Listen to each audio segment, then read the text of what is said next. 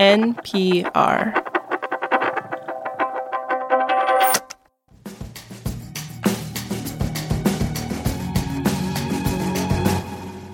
Maybe the hottest, fieriest economics debate that's been happening recently has been this idea of corporate greed.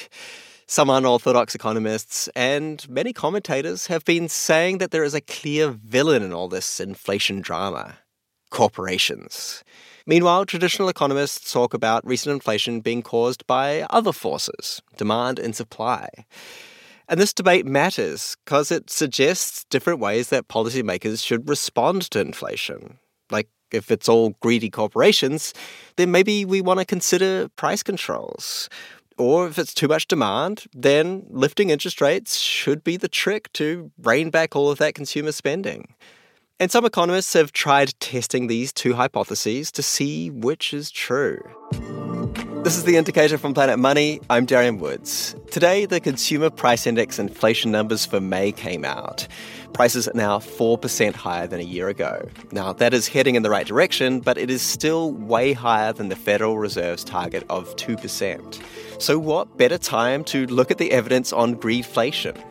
Today on the show, an economist who ran the numbers on corporate greed. Did it support greedflation? Did it not? Well, you'll have to find out after the break. This message comes from NPR sponsor E Trade from Morgan Stanley. Take control of your financial future with E Trade. No matter what kind of investor you are, their tools and resources can help you be ready for what's next. Now, when you open an account, you can get up to $1,000 with a qualifying deposit. Terms apply. Learn more at etrade.com slash NPR. Investing involves risks. Morgan Stanley Smith Barney LLC, member SIPC. E-Trade is a business of Morgan Stanley. This message comes from NPR sponsor Mint Mobile. This spring, cleaning up your wireless bill is easy thanks to Mint Mobile. Right now, Mint Mobile has unlimited talk, text, and data plans for $15 a month when you purchase a three-month plan. To get this new customer offer, go to mintmobile.com slash indicator. $45 upfront payment required for first three-month plan only. Speed slower above 40 gigabytes on unlimited plan. Additional taxes, fees, and restrictions apply. See Mint Mobile for details.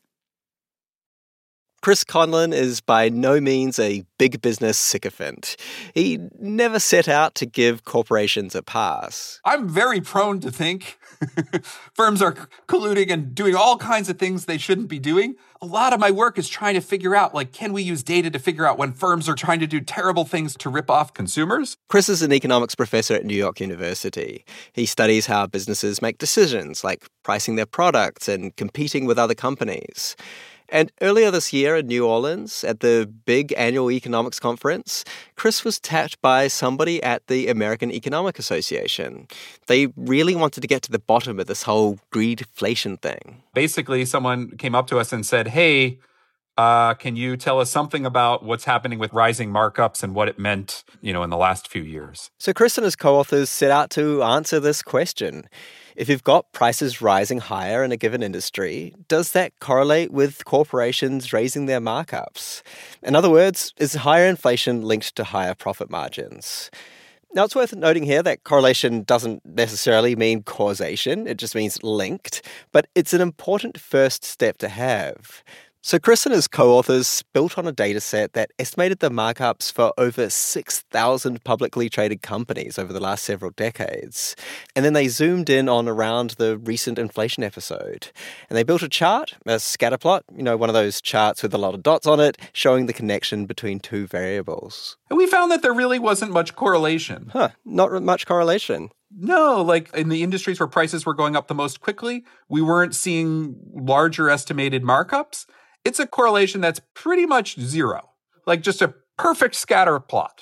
Were they kind of what you expected or what? Yeah, I think, you know, while we might have been skeptical that sort of rising profits were driving inflation, we expected to see, at least in some industries or some sectors, like a, at least some correlation between the people who were increasing profit margins and the places that prices seemed to be going up the fastest.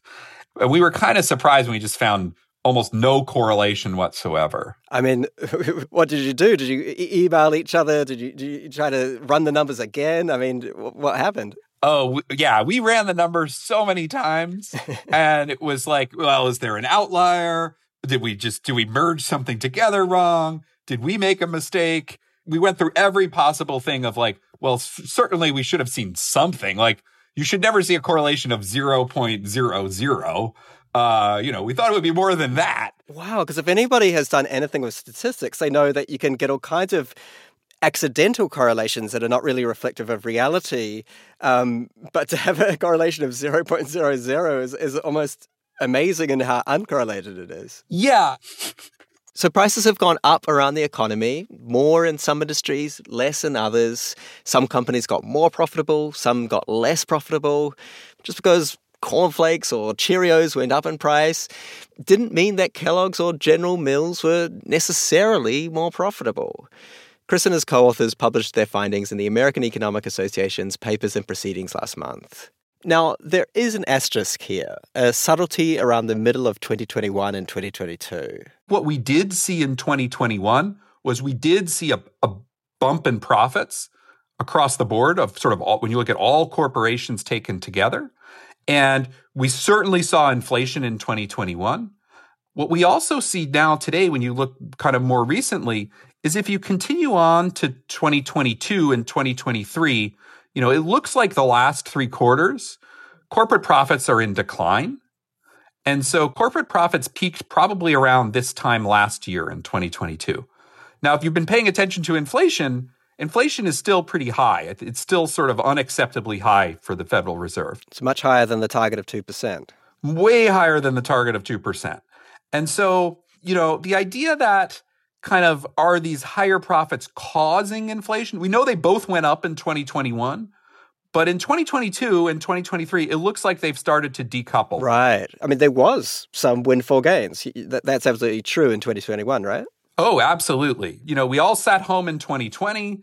We saved up a bunch of money because we weren't going to bars and restaurants and going on vacation. You can see the savings rates went went way up in 2020 during the lockdowns. The stimulus checks and the extended unemployment, those helped a lot of people, but it also meant people had a lot of money to spend when things reopened. But then people went out in 2021, everybody wanted to get a car. And everybody, you know, sat at home for a year and wanted to renovate their kitchen and buy a new fridge and new appliances. And, you know, factories had not kept up during 2020 because they were closed. You know, supply is short, demand is high, and we know inflation is coming. And if you're a firm and you know inflation is coming, you want to raise your prices sooner rather than later. Because if you raise your prices sooner, you can make a quick buck. And if you wait too long, if you wait for your costs to go up, right? Now you're going to be the one firm that's, you know, that's reporting, you know, why are your earnings so bad? Everybody else made a ton of money. And the answer is, well, we were kind of slow to react. That's the last thing you want to say as a CEO. So once you think the inflation party has started, you kind of want to get to the front of the line. And that's what we saw. But then we saw the costs start to catch up in 2022 and 2023, and profits have been declining since about June of last year. What about companies' earnings calls? So we've spoken to the economist Isabella Weber, who's been listening to a lot of these earnings calls. And in these, the CEOs say things like, We're putting our prices up, but our market share remains the same. What do you think when you hear comments like this in companies' earnings calls? I think if you listen to enough earnings calls, you hear stuff like this all the time. Right. And so you always have to take these like earnings calls with a grain of salt. And they all kind of at some point sound like one another. They have sort of the good quarter script and the bad quarter script. So in 2021, everybody was giving their good quarter script. You know, everybody looks like a genius CEO when demand is solid. I want to read some comments from the president of the European Central Bank, uh, Christine Lagarde, from earlier this month. She said that some sectors have taken advantage to push costs through entirely without squeezing on margins, and for some of them to push prices higher than just the cost push. What do you make of this quote? Yeah, I think the idea that, you know, the only reason prices can go up is because costs went up and prices should go up only one for one with costs and not more than one for one. I don't think there's any reason, either in theory or in practice, why that's the right thing to expect to see. Why would prices also go up more than cost increases? Well, there's an obvious explanation. That explanation is demand also went up. But that implicates you and me. Yeah, I, you know, I don't want us to be the villains either. um, you know, And it's going to be no fun when the, you know, the Fed takes the punch bowl away from our party and continues to raise rates. You know, I'd like to go out and get a mortgage and buy a car and do all sorts of things that would be way more fun with low interest rates. Chris Conlon, thank you so much for joining the show. Thanks for having me. This episode was produced by Julia Ritchie with engineering by Catherine Silver. It was fact checked by Sierra Juarez. Viet Le is our senior producer, and Kate Concannon edits the show. The Indicator is a production of NPR. This message comes from NPR sponsor American Express. Take your business further with the smart and flexible Amex Business Gold Card. It's packed with benefits that help unlock more value from your business purchases. Learn more at americanexpress.com slash business gold card. This message comes from NPR sponsor Mint Mobile. From the gas pump to the grocery store, inflation is everywhere. So Mint Mobile is offering premium wireless starting at just $15 a month. To get your new phone plan for just $15, go to mintmobile.com slash switch. There are a lot of issues on voters' minds right now. Six big ones could help decide the election guns, reproductive rights, immigration, the economy, healthcare, and the wars overseas. On the Consider This podcast from NPR, we will unpack the debates on these issues and what's at stake. You can listen to NPR's Consider This wherever you get your podcasts.